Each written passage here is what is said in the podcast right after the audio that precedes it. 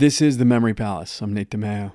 And this is a very special, super secret Memory Palace just for you as a great, big, sincere, heart on the sleeve thank you for supporting the Memory Palace.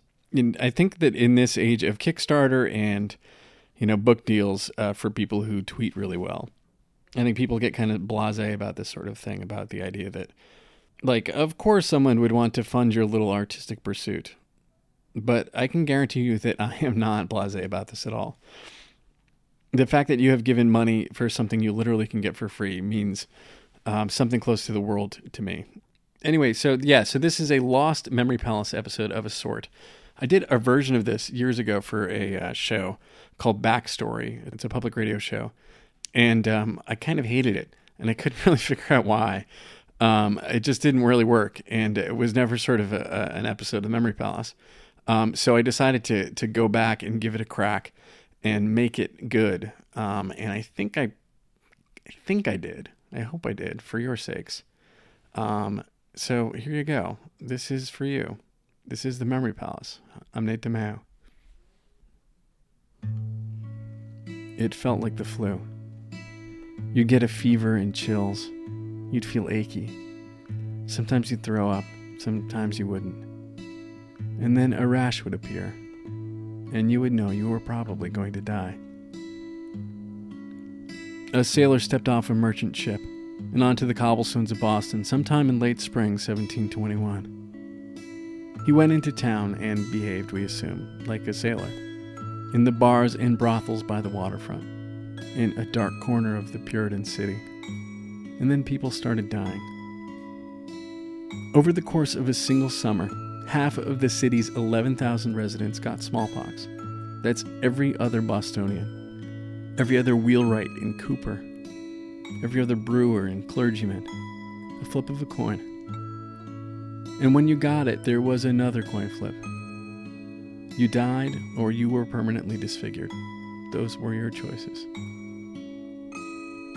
And the disease built its cruel network, connecting a traveler to an innkeeper to his neighbor, to her young daughter, to the cousin who sat by her bedside, to the physician who pronounced her dead.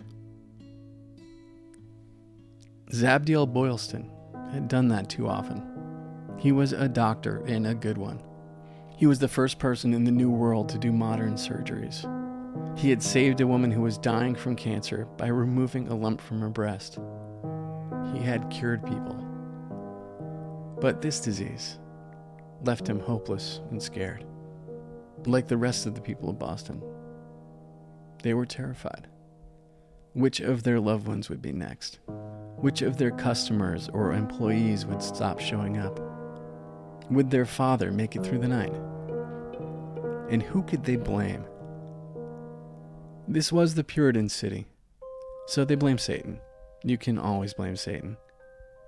But really, Bostonians blame themselves because they had allowed their city to become a den of sin. They had profited from the trade that flowed into and out of the city, that brought rum and tobacco and heathen sailors from the dark corners of the world into their streets.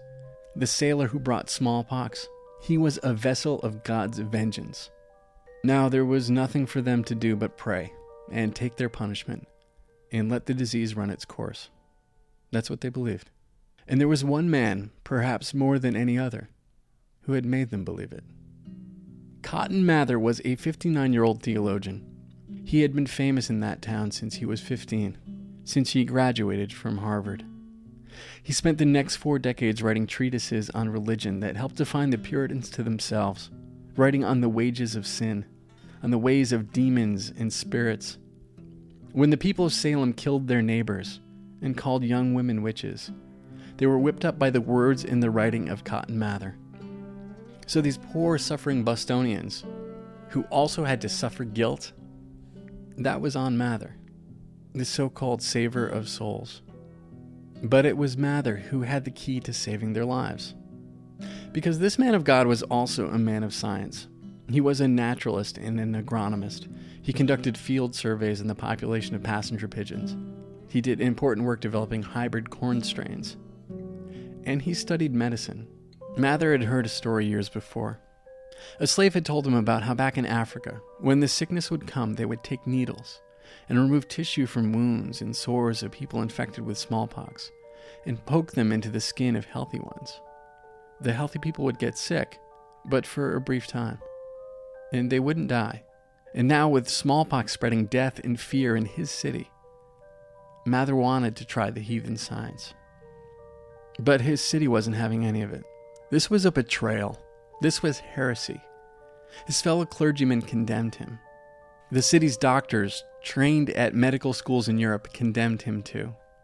All this was going to do was sicken the healthy and spread the disease. No doctor would perform a procedure like this. It was against the whole point of being a doctor. Mather read them accounts of the Chinese doing it, of Turks doing it, but he couldn't convince them. The procedure was forbidden before it was even attempted. But one doctor decided Mather was right. Zabdiel Boylston was tired of telling patients there was no hope. He was tired of holding mirrors to the mouths of children, and tired of the heartbreak he felt when the mirrors didn't fill with fog. So on June 21st, he broke the law. He took a needle and poked it into the open sore of one of his patients. He wrapped the needle in cloth and took it home, and then he called for his six year old son. He must have told the boy not to worry, must have rubbed his hands through his hair, must have told him it would only hurt for a second, and must have told him he could trust daddy. And then he stabbed the needle into his son's arm. The city exploded. The Puritan ministers, the doctors, the newspapers, nearly everyone in power condemned Boylston and Mather. They said Zabdiel Boylston was killing his son. He was defying God. A firebomb crashed through Mather's window. And Boylston couldn't leave his home. He wasn't safe in the streets, even after his son got better. And even as other people, refusing to sit and wait to die, sneaked into the doctor's home and demanded to be inoculated. Even as word spread that the procedure seemed to be working, everyone condemned the doctor and the reverend. As the disease continued to spread that summer, people blamed them, even as the disease began to run its course, naturally, in the fall, with the frost. Boston condemned Boylston and Mather. Even after the epidemic had passed, and people could finally look at the numbers, Nearly half of the city had contracted the disease. Of the people who had, nearly one in six had died. Of the 244 people Boylston inoculated, that ratio was 1 in 40. Six people died total. And still, for years after, most of Boston condemned Boylston and Mather. So Boylston left, off to London where he was praised and feted, inducted into the Royal Academy, far away from bitter, backwards Bostonians. He lived to be 90 and died of old age, outliving most of the people who condemned him.